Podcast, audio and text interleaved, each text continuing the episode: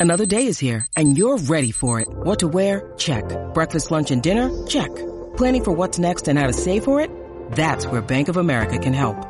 For your financial to-dos, Bank of America has experts ready to help get you closer to your goals. Get started at one of our local financial centers or 24-7 in our mobile banking app. Find a location near you at bankofamerica.com slash talk to us. What would you like the power to do? Mobile banking requires downloading the app and is only available for select devices. Message and data rates may apply. Bank of America and a member FDIC. Today is Thursday, September 30th, and this is Celtics Beat on the CLNS Media Network, the leading online provider of audio video coverage of the Boston Celtics. I'm Adam Kaufman. Episode 428 featuring Forbes.com's Chris Grenham is powered by betonline.ag and Legends Apparel. Go to betonline.ag today. Use the promo code CLNS50 to receive a 50% welcome bonus. Also, go to legends.com. Use the promo code BEAT20. That is B-E-A-T 20 to get 20% off your whole order.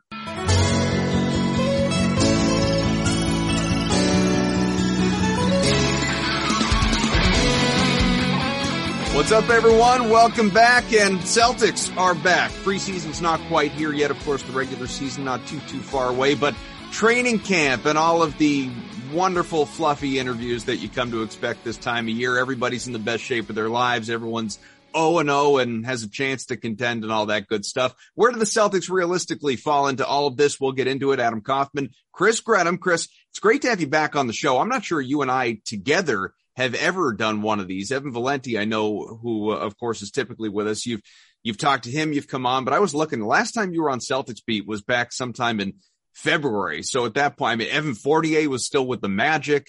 Jaylen Brown hadn't hurt his wrist yet. You know, Jayson Tatum's still using an inhaler. I mean, it was it was a different world back then. So it's good to have you back now it was a different world. I think this is a better world now where, you know, things are a little more situated, but it was a much different basketball world. But thanks for having me on. Yeah, absolutely. Of course, Danny Ainge was still in charge and Brad Stevens was the head coach. We know how that has gone. So the new Pobo is Stevens, as people have, you know, come to learn. We've talked a lot about it on this program. Ime Udoka is the new head coach. And now that we're finally you know, getting into camp and practices are underway. And I know there's only so much that you guys are able to watch when you're down there. And obviously you're paying attention, you're listening, you're getting a feel for the guy beyond just those introductory press conferences when he was hired and whatever we've been able to gauge from his experience with Team USA. But what do you find you're learning about Ime Udoka this early on? I think he's a tough coach, but I think it's, you know, kind of, there's an element of tough tough empathy there where he's a player's coach and guys really like him, but he holds people accountable. And that's sort of been his reputation in Brooklyn and Philly and San Antonio. A lot of guys that come out of pop system, that's kind of their MO. But I think it's going to fit well because it's different than Brad Stevens. Jaylen Brown talked about it at Media Day. He was like, tough coaching from Brad isn't really tough coaching. That's just, and that's not a bad thing. That's just mm. the way it is. Brad Stevens isn't a guy that's going to really get in your face, kind of hold you accountable sure he can get fired up at times, but Ime Udoka I think is a little bit different. A lot of guys have talked about that tough coaching element. Like you said, a lot of this stuff sort of gets overblown in training camp a little bit. Like there's talking points, and with Ime Udoka, it's the tough coaching element. And yeah, that is going to be a difference maker, but I think it's going to take some time for us to really tell some of the main differences between him and Brad Stevens.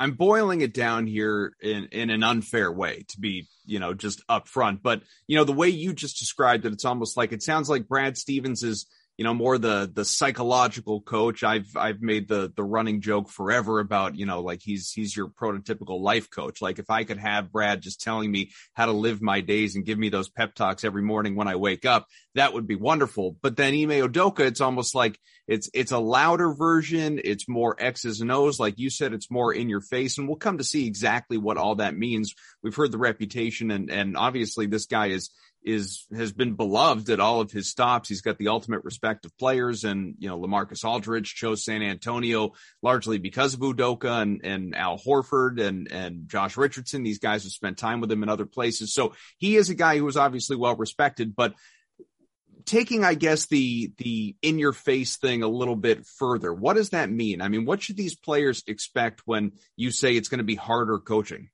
I think Enes Kanter put it pretty well following the second day of practice yesterday. He said that he's not going to tell you what you want to hear. He's going to tell you what you need to hear. And I think, of course, Brad Stevens would do that on occasion, but I think Udoka makes a point to do that. He makes a point of accountability he makes a point of kind of telling you exactly what you need, whether you like it or not. And I think that's a good thing. I think that's a good change. You know, if a coach is around for long enough, after a while, like in any professional dynamic, that kind of grows old at times. And sometimes you do need to freshen things up and you need a new voice in there. So I think Kanter saying he's going to tell you what you need to hear is a good thing. Maybe it's little things like at the end of practice the other day, they were shooting free throws to determine if they were going to keep running at the end of practice. I covered Brad Stevens for a while. I don't ever remember seeing that. Maybe they did do that, but just little things like that that I think make a difference in sort of changing the locker room dynamic, changing the dynamic of a team. And I think that's important because the Celtics, I think, had they were in need of that following last season. See, that's why Evan and I, every handful of shows or so, we don't work together. Just be, you know, voices get stale. Shake things up. Another after a little while. Yeah, you got to mix it up. How much do you think we spent a lot of time over the course of last year and into the off season before the changes? I guess there wasn't much of an off season before the changes. A lot of it happening right after that net series loss, but we fixated on this issue quite a bit. Maybe you have in the past as well, just different voices in general, not just the head coach. You know, like this, if if we had had this conversation when you were on the last time around, like I would have thought it was absolutely insane to suggest Brad Stevens would not be the head coach of this team this year. But I absolutely thought there would be changes to his bench, new voices, veteran NBA players. You know, sort of the the Walter McCarty type more so than the Evan Turner type, as we know Udoka played in the league. Damon Stoudamire obviously is a guy that jumps out when you're looking at just the overall changes strictly to the bench, not front office, not the team and depth and all of that, just the bench. How much of a transformation do you expect here from the Stevens regime and all of those coaches that are, for the most part, now gone, basically with the exception of like Joe Mazzulla, to what we have now? Yeah, I think there's certainly going to be a change. I don't think it's going to be visible immediately because I think that stuff takes time with coaching staff and coaches have to, you know, whether you're an assistant like David Stoudamire or Ime Udoka as a head coach, it takes a while to sort of instill your new practices on guys because guys like Marcus Smart, they have only been coached by Brad Stevens in the NBA. Mm-hmm. It's their only NBA coach. So a lot of those habits are going to be, you know, instilled in them and it's, it's second nature to them. So those changes are going to take time. That being said, it's going to make, it's, it's going to make a change and that's inevitable just because for the most part, like you said, outside of guys like Joe Mazzulla, Evan Bradds, there's a lot of new faces in there. And I think that's a good thing because the Celtics were kind of running in circles a little bit. I thought Marcus Smart's interview with Jay King from The Athletic was pretty interesting. He noted that he was pretty sure Brad Stevens was getting tired of coaching and was getting ready to leave. And the only reason he stuck around last year was for the guys. And if Marcus Smart knew that, Jaylen Brown probably knew that, Jayson Tatum probably knew that. So it certainly was a need for this team to freshen up the coaching staff quite a bit. And I think it's a good thing. And I think the dynamic is going to change in terms of being able to see that from a fan's perspective. I just think that might take a little bit of time, and that's okay.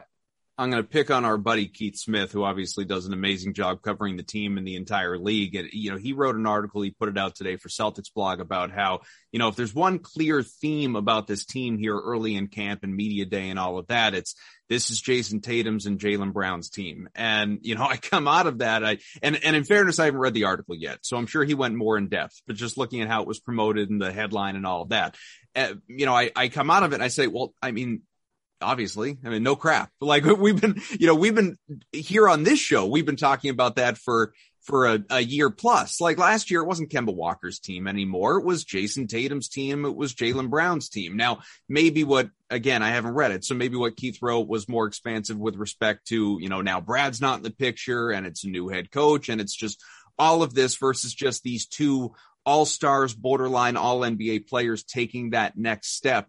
But I guess to to build on that, what what I wonder is, you know, what we've heard from these guys, like Jayson Tatum going back to Team USA and winning a gold medal, and Udoka being an assistant with that team. Obviously, we know, like he's talked a lot about Udoka, and he's all in. And now hearing it from Jaylen Brown, who is talked about buying in, he's got his full attention and all of that.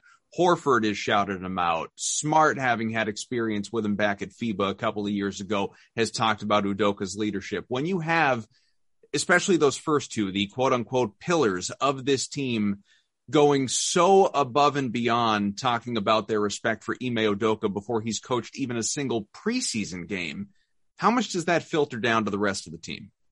I think it certainly filters down to the rest of the team, but also if you were on I think it's obvious that they're going to do that right early on because it's their new boss. Well, yeah, you're going to say good things about your new boss first couple days. I think it makes sense. You'd expect them to do that, but I do think it filters down because those guys are the pillars. And whether it was the case or not in years past, they are now the two main guys. I think sometimes over the last couple years, yeah, it was very clear that it was Tatum and Brown's team from the outside. And Kemba Walker could say that as much as he wanted, but there was always the little look over their shoulder because there's an all star, a nine year, eight year vet in there who was also pretty prominent. So I think now that they are the two voices, hearing those guys voice their support and really show that they are really, really behind Ime Udoka, like you said, Jaylen Brown was super vocal about that. I think it's important. You hear guys like Marcus Smart say it. I think it's really important, especially for some of the younger guys, but it's a good locker room dynamic, it seems like, because a lot of these vets that Brad Stevens brought brought in, you know, they have some experience with Udoka. They're also bought in, but it's just a nice kind of filter or filler, I should say, to have underneath Brown and Tatum as those young pillars. Let's take one quick break. Tell you this show brought to you in part by betonline.ag. We are back better than ever. All eyes on the gridiron as teams are of course back for football season. Already a few weeks into the football season and a pretty big game coming up Sunday night for anyone that hasn't been paying attention. As always, Bet Online, your number one spot for all the pro and college football action over the course of this season with a new updated site and interface, even more odds, props, and contests. Bet Online continues to be your top source for everything football. Head to the website, use your mobile device to sign up today, receive a 50% welcome bonus on your first deposit. And don't forget to use the promo code CLNS50 to receive your bonus. Evan Valenti likes to give out his picks. He tells me he is doing quite well. I haven't checked his bank account, but I'm going to take his word for it. And here's what he wants you to know. Dolphins, one and a half point favorites against the Colts. Remember, you got Jacoby Brissett at quarterback for that team with Tua out. The Washington football team, favorites by the same spread, point and a half in Atlanta. That game projects to be a shootout. We'll see. I'm just hoping for something big out of Kyle Pitts personally. Lions, two and a half point dogs in Chicago. Let's see if they unleash Justin Fields provides, provided he actually plays. A five team tease Evan is watching for. The Titans minus one at the Jets minus one and a half for the Saints against the Giants. That is in New Orleans. Eagles playing host to the Chiefs with Kansas City, of course, the defending AFC champs, one and a half point favorites. The Packers minus one against the Steelers. And yes, we can't do this without talking about Patriots Bucs. Bucs minus one at New England. The payout plus 420. Just something to consider going forward. From football, basketball, boxing, right to your very favorite Vegas casino games. Don't wait to take advantage of all the amazing offers available for the 2021 season, folks. Bet online, the fastest, the easiest way to bet on all your favorites. Bet online where the game starts. Personally, I just hope the Patriots keep it close. And if by some miracle they should actually win that game, I don't even know. I'll I'll I'll streak through the through my yard and hope that nobody's paying attention. Let's get back to Chris here and talk about the Celtics though. So obviously I I, I was just talking Chris about the you know one of the overarching themes and that being the the positivity for Udoka and of course this team being that that two-headed monster. But there are a lot of secondary or, or periphery type of elements to this club that that people have been talking a lot about here early in camp. What has stood out to you most? I think Al Horford has stood stood out to me most. I mean, he is very fired up to be back with the Celtics. He's coming off a couple weird seasons. It didn't work out in Philadelphia after taking that contract. That was just kind of a mess across all across the board for that team. Then he went to Oklahoma City. They had him sit out because they wanted to lose games. So he kind of had an extended offseason there, almost like a mini training camp at the end of the year for him. So now that he's back in a situation where he feels comfortable, he likes the guys around him, he can be a, a presence in the locker room. He's the oldest guy by a mile on this team. I think he's really fired up and he seems really excited. He was talking about how when the Celtics were pursuing Dennis Schroeder, he was calling Brad Stevens saying, you know, do we actually have a shot? Can we get him? I didn't realize he was that tight with Schroeder. It sounds like they have a really good relationship from when they played together in Atlanta. But overall, through the first couple days here, it's very clear that he's very, very excited to be back here. And he seems like he's really looking forward to the season. I also think he's going to be a real game changer for the Celtics. I think having that ball moving big is a really, really big thing for them next to Jaylen Brown and Jayson Tatum. But Al Horford is the one that's really stuck out to me over the first couple days of camp. something interesting too is you know all, all, of the talk and and you mentioned obviously Marcus Smart talking to Jay King all all of the emphasis on him being this this clear number one point guard for the team. That's how he slots in. He's replacing Kemba Walker. He is going to be in that role after getting the big payday that big contract and uh, is is a, a very good playmaker. I think that if there's one thing you know people who are sort of the the casual fans that don't watch often don't pay attention the people that just like to gripe about the number of threes he takes or you know not letting the shot clock run down and taking bad shots or, or heat checks or whatever it may be totally undervalue it or borderline don't even pay attention to the fact this guy's a very very good playmaker. And this is an opportunity obviously to see that. I'm very curious to see you know, if or how Udoka sort of reins in his offensive approach when it comes to shooting and and has him fixate more on playmaking. But on the topic of Horford, that's another thing that was said is that this offense is going to really run through Horford as as a bigger playmaker. And look, that that is something that was the case when he was here the first go around. Brad Stevens talked a lot about it back then. How do you think this offense is going to operate when, you know, we're, we're looking at those two guys and obviously neither one of them are the two that you're leaning on for all the offense?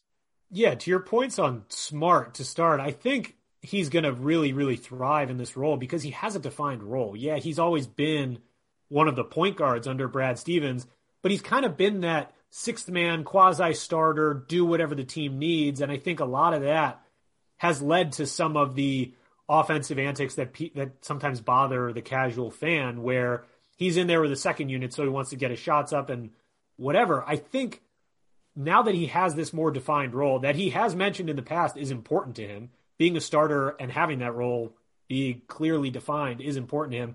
I think naturally that's going to rein in some of his shooting and make him that playmaker, that facilitator on the floor. And I think that's really important for this team because he's a really good facilitator, like you said. He led the team in assists last year. He's smart at finding the open guy. He makes good decisions out there when it comes to being a passer, when it comes to being that playmaker.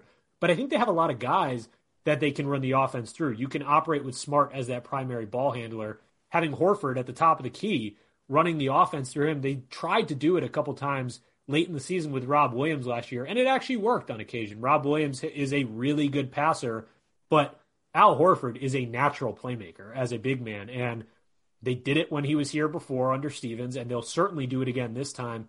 I just think that opens up a world of possibilities for the Celtics offensive dynamic because they didn't have a lot of ball movers last year outside of Smart. And of course, Jaylen Brown and Jayson Tatum, they're not particularly ball movers. They're the end game, which is what they're supposed to be. But now that you add in a guy like Al Horford, who realistically, even at his age, is still a matchup nightmare for opposing teams, it really changes the dynamic for the Celtics offense because you need guys to move the ball to ultimately get open Jayson Tatum, Jaylen Brown, and Al Horford can do that. So I think it really helps just to have the added ball movement because there was too many stagnant stretches with the offense last year where, like Ime Udoka said, you stop the first action from the Celtics and it just goes right to isolation. It's game over that's yeah, going to be much tougher enough, to do. Enough of the one-on-ones. I mean, we've right. been it's we've been talking about that for years. It's yeah. it's been infuriating to watch. You know, it was, it was, whether it's been Tatum, whether it's been Brown, whether it was Kyrie Irving when he was here. It's it's just always been sort of a part of that offense, part of the NBA offense. It's not unique to the Celtics, obviously, and it's it's not good team basketball. It's not fun to watch. So it sort of fits back into again some of the the early themes things that they're the players are working on in practice things that they've been talking about with all of you uh, pace defense you know the emphasis on these two things going into a new season. And you know stuff that brad stevens always talked about as well. So like these aren't revolutionary topics by any stretch but you know for whatever reason last year in particular obviously you know defense went to hell. And it's not even like they didn't have the defensive talent. They just whether it was lack of continuity and chemistry and man games lost and COVID and all the different factors that went into last year and pace, same deal. It just, it, it, it wasn't what you expected it to be really the last couple of years. What should we be looking for this season in those two areas? Well, I think the pace is going to be up. Jaylen Brown talked about that. He said he wants to play fast. I mean, every NBA player wants to play fast in today's game just because it's the positionless style of play where you can really run. That wasn't an option for a lot of teams even 10 years ago, but now it is. So Jaylen Brown made made a point to emphasize that after the second practice the other day. And, and I think that's probably going to be something. I think the aggression on defense is certainly going to be up quite a bit because this team has the potential to be a top five defensive team in the league without question. They have a lot of versatility, but they have length and speed along the perimeter. So their ball pressure is going to be much better than it was last year. Like you said last year across the board, whether it was that lack of continuity, COVID year, whatever, it was a wacky year. There was barely any ball pressure for various stretches. And that was a problem. This year, because of that defensive versatility, the length and speed on the perimeter is really going to cause headaches for teams. So I think that's going to be the main like eye-opening thing early on is that that ball pressure is going to be really really you know pretty high compared to last year. Tatum last year, Chris, of course, 26, almost 27 points per game, an all star, you know, should have been all NBA. He was snubbed there, lost out on a lot of cash in the process. One of the things is just music to my damn ears that he has been talking about here early on. And, and I've been like, look back on my Twitter, how many times I've been harping or advocating for this. Him talking about wanting to go downhill more, go to the free throw line more, get more opportunities. Last year, 5.3 trips to the line per game. And of mm-hmm. course, you know, that's singular free throws. It's not, you know, he's getting there for, for five times and he's, he's taken 10 per. He's taken 5.3 attempts per game last year and a very good free throw shooter, by the way. If we can just get him there seven, eight times per game, it's very reasonable. It's very possible, makes him you know, close to, if not at a 30 point per game guy as well. I just think it's incredibly realistic. It's been the part of his game that has been, I don't want to say missing necessarily, but it has been inconsistent. It's come in those, you know, handful of game stretches and then it disappears for a little while. It brings the average down. What are the chances that this goes beyond just being talk and we see Jayson Tatum getting to the line seven, eight times per game this year? I think there's a really good chance of it. I mean, you saw the pictures of him bulking up over the offseason. Again, that's classic offseason content, but he is bigger. And I think they made a point, him and Drew Hanlen, to work on that this offseason. I think a fan a couple weeks ago tweeted at Drew Hanlen and asked him, what was the point of emphasis this offseason with Tatum? And he said, getting downhill. And so that obviously turns into free throws. And that's going to be very necessary for him to take that next step in his game. And I think it's leading to that point. Like you said, the free throw numbers have been trending upward for him over the last couple years, but he's still 23 years old. And up to this point in his career, he's that finesse scorer. He's not a rumble scorer. He's not a guy who can bully his way to the basket. Well, he can, but he hasn't to this point in his career. When he's at Chaminade and Duke coming up, you know, as he developed as a basketball player, he was that finesse perimeter scorer. So it's second nature for him to fall back on that, right? Making the adjustment to be that downhill rumble scorer, draw the contact, draw the fouls, get to the line. That's not natural for him. So he's been making that adjustment. And I think it's trending in the right direction to have those free throws continue to add up. And I think because of his muscle gain, because of what he's been working on this summer with Drew Hanlen, I think it's extremely likely. And they're going to need it too, because this team is limited on offense outside of him and Jaylen Brown. So they're going to need Jayson Tatum to get to the line. And I, I think it's pretty likely that it's going to be more so than in years past. We've had a lot of conversation on this show over the offseason about these two guys. Really not, I mean, for years. It hasn't been limited to the last couple of months about just you know how they coexist. And i i it, it, it's a lot of people talk about it. I really like now that even Jaylen brown is talking about it. You know he was asked about it obviously at, at, at, you know training camp early stages here. And you know i just i made note of some of the things that he said because i thought they were so interesting. Like J- jayson tatum gets asked about this and he just kind of you know, oh, we, you know, we're, we're, we're friends. We like each other. We, you know, we play well, but that's about, I mean, Jayson Tatum, he's just not the best interview is, you know, and I think that's by choice, not because he can't be. He just doesn't feel like saying much. Jaylen Brown opts to be much more expansive, which, you know, in, in our position we enjoy, but, you know, talking about their relationship, said it's based around respect for one another. He called Tatum one of the greats in the game. He hopes to obviously become that as well for himself. Media, he acknowledged, likes to pit them against one another, sort of a Batman and Robin thing, as opposed to just, you know, why can't we both be two great players on the same team? Um, you know, they root for one another. They can absolutely coexist. They trust one another. You know, there's a total buy in. They're just two guys who can hoop. He hopes they can be the best version of themselves, on and on and on how much do you like hearing this? You know, I, I, it's it's again, it's it's common sense to know it. I, I think in a lot of different ways. Like we don't have to be driving Brown out of town, hoping to get Karl-Anthony Towns here or whatever it may, you know, that, that type of offseason hot takey kind of discussion that ends up happening. How much do you like hearing him acknowledge the, like, look, we're good here, guys? Yeah. Hearing him acknowledge it is, it's reassuring. I mean, I think for people who follow the team closely, who are around the team a decent amount, it's obvious that they coexist. You're right. Jayson Tatum, like Bill Belichick would love Jayson Tatum. He just doesn't really say much about anything. So you're not really going to get a whole lot out of him. So it was good to hear some some of the things from Jaylen Brown yesterday. I mean, I think it's a normal professional dynamic. You have people, I'm sure, at work who you're friends with. You respect them, you get along with them, you're cool with them, but you don't hang out every day. And that's okay. You can still coexist at work and be very good counterparts. Like, I think that's okay.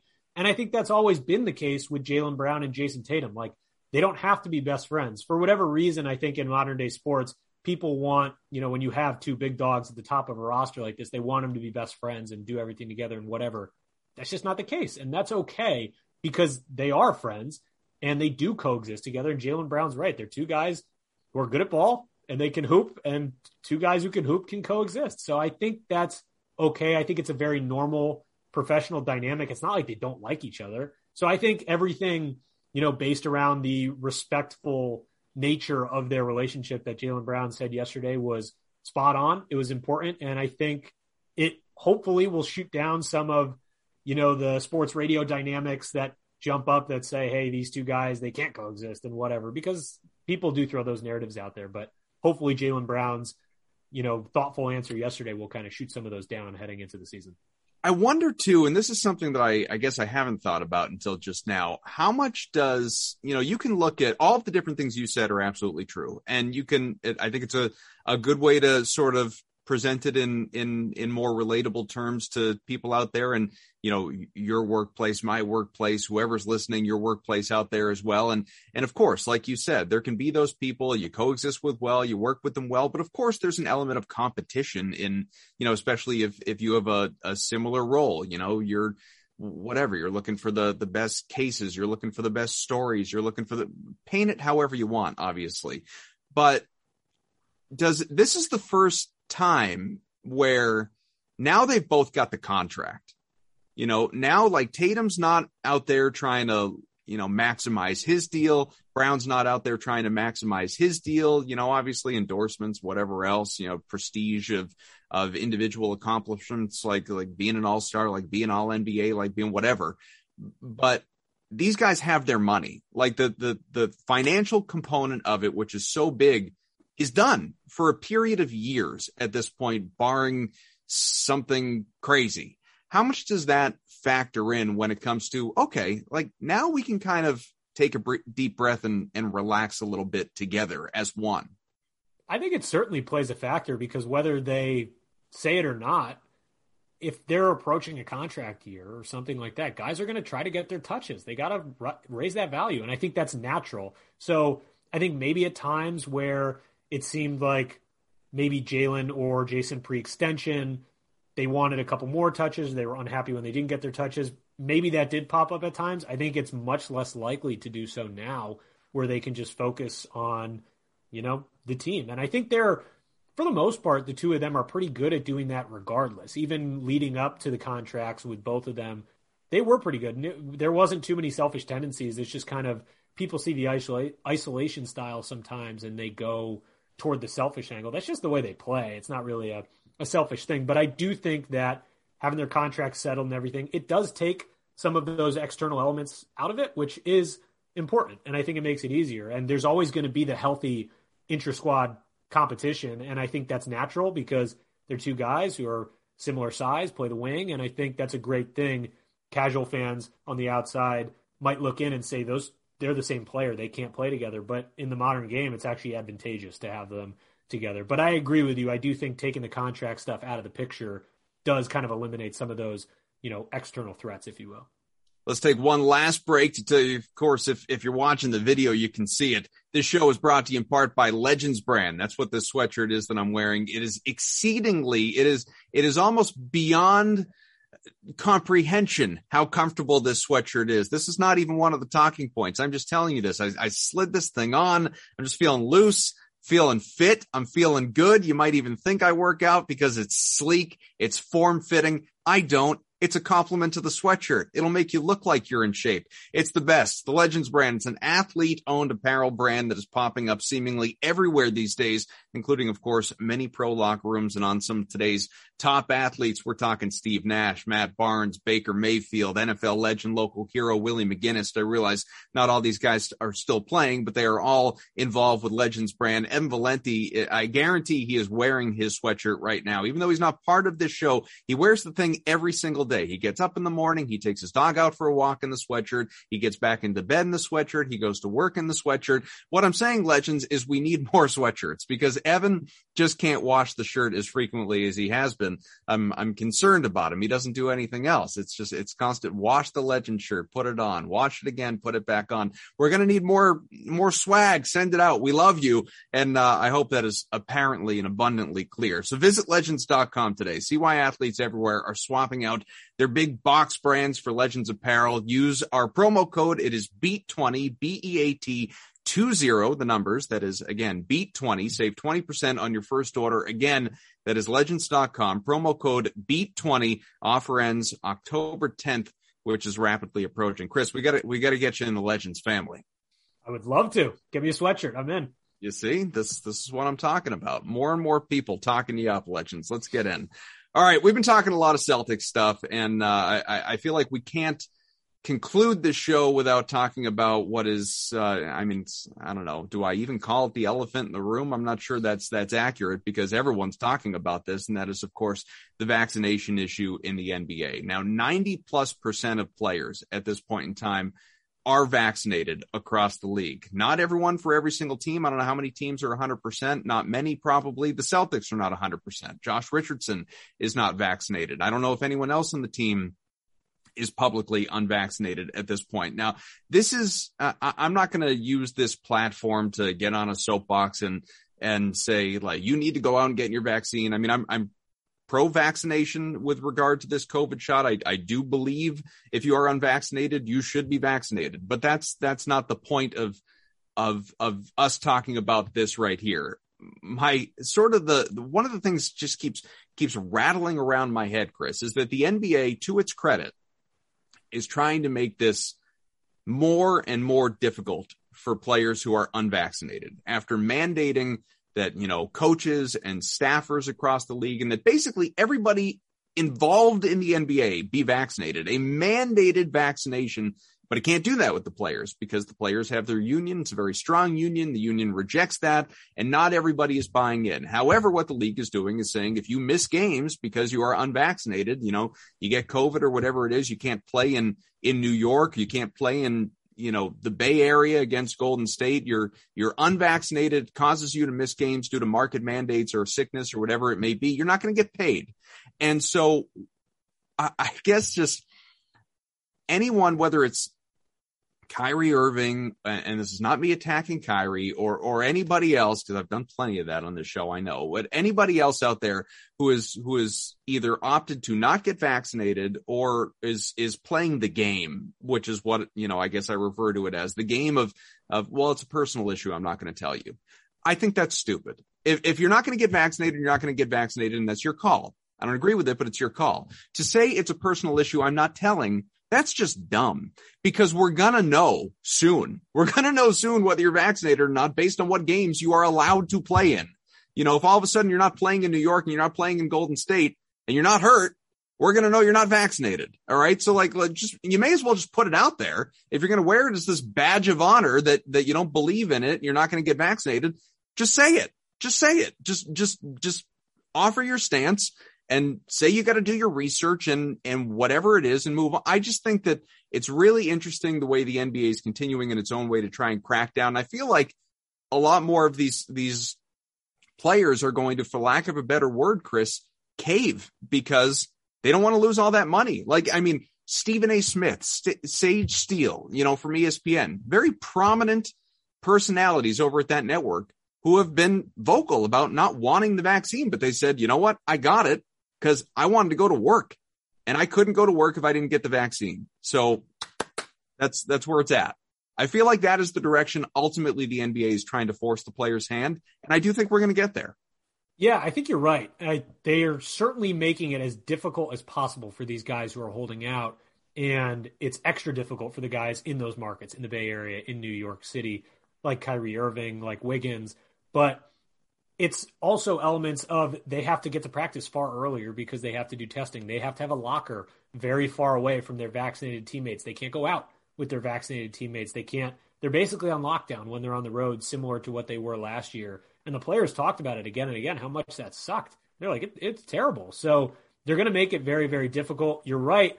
We're going to find out with a lot of these guys quite quickly what their vaccination status is just because they're going to play or not. I'm not quite clear on the visiting player, you know, regulations in terms of, you know, is Josh Richardson going to be able to play an opening night? I think it sounds like visiting players might not have to abide by those same rules. I'm not quite sure. I'm sure there'll be some clarity as we go through the next month here, but I think they are making it really tough on some of these players. And I do think there's going to be plenty that, for lack of a better term, cave because look at Kyrie Irving. We went through the thing with him not talking to the media. He said, I'm not talking to the media because they're all pawns. All right. So the NFL or the NBA fined him a ton of money, and a week later, he was talking to the media. So I wouldn't be surprised if a similar thing goes down with players and their vaccination status, just because life is going to be pretty difficult for them. And I mean, it's tough because if you're the Celtics right now, you're one of the teams with a decent number of players, it sounds like, that are unvaccinated at the moment. And as twisted as it sounds, because it's a health matter rather than a a basketball matter, but it's a competitive disadvantage. Mm-hmm. So I think there are some guys that are going to get into camp here again at the preseason, and it might click for some of them to say, "Hey, we're going to be in trouble if you know we get hit with a couple COVID clusters or whatever, and we all have to sit out, and suddenly we're at a dramatic disadvantage compared to a team like the Timberwolves or some or the Lakers who are 100% vaccinated."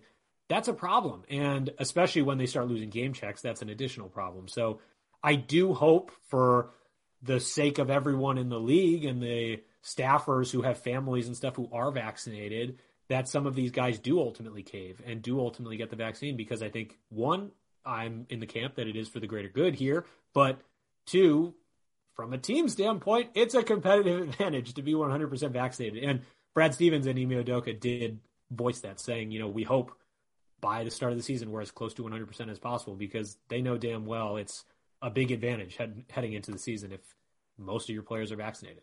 Well, and to that point, just to, to go a step further, like Stevens obviously was the head coach last year and went through hell with this team missing yeah. more COVID games than any other team in the NBA by a pretty wide margin. And I realize not everyone, you know, who's here now was here last year. Like Richardson was not here last year. He didn't go through it, but Marcus Smart did. And Marcus Smart was one of the guys on media day saying, yeah, I mean, I wasn't totally sold on getting the vaccine, but my word's not his. I didn't want to screw the team. Like, you know, I, I know what we went through last year and I didn't want to cause the team any issues. And, and, you know, I, I, ju- I guess I just, you know, even if you're putting your own per- personal health aside and you're looking at it from the standpoint of the greater good, like you said, for your employer and everything else, I, I just, I respect that. I, I respect that he is, that he is putting team first over, you know, like Facebook science right now. Right. And if that's what it takes to get some of these guys to do it, then by all means, put it in a basketball perspective and say, hey, you're going to screw your team over if you get COVID with a couple other guys in the middle of the season and they're short players and have a short bench and whatever. If that's what it takes, then that's what it takes in my mind. I know it, again, this is a matter of public health. It's not a matter of basketball, but if that's the difference maker, then that's what it is. Because right now it's the Celtics are objectively at a disadvantage to other teams right now. And I think Brad Stevens and Ime Udoka kind of danced around it at media day when they were asked about it, but you can read through what they were saying to say, yeah, we're, you know, this could be trouble for us at some point. And they're a little bit handcuffed because of the CBA, right? Because the CBA at this point and those negotiations have kind of given players the right to decide. And that leaves coaches and front office people in a weird spot where they can't really, really say how they feel because they're a little bit handcuffed. But I think it's very clear that the Celtics are at a bit of a disadvantage right now, and time will tell if that gets solved or not. You mentioned too the uh, some of the sort of unclear rules right now. I saw a friend of mine tweet out the other day. This will, you know, put your mind into a, a pretzel a little bit. Like, all right, so with the uh, home regulations, you know, not clear for visitors right now, like Kyrie Irving. All right. Well, so as of right this moment, let's say he doesn't get vaccinated. So he can't play Nets home games. Can he play Knicks road games? You know, those are both in New York. It's, it's just, I don't know, the whole, the whole thing, it just gets really complicated and weird, basically. I had not thought about that. That really did put my mind in a pretzel. I guess it all comes down to yeah, I have no idea. I, I, had not thought about that. That's very interesting. I'm fascinated to see what happens with some of these guys when game checks come into play because it's their livelihood. So, I mean, I wouldn't be surprised if some of these guys maybe before the season starts get their first shot or something like that to avoid losing some of those game checks on the road or for Kyrie Irving at home. Once again, this show is brought to you in part by betonline.ag. Use the promo code CLNS50 to receive a 50% welcome bonus and legends.com. Use the promo code BEAT20, B-E-A-T 20, get 20% off your whole order. We missed Evan Valenti. We, uh, we love him and, uh, I'm sure he will return next week. Of course, Chris Grenham from Forbes. Really appreciate you hopping on, man. It's been, uh, good hanging out, catching up. For sure. Thanks for having me on, Adam. I appreciate it.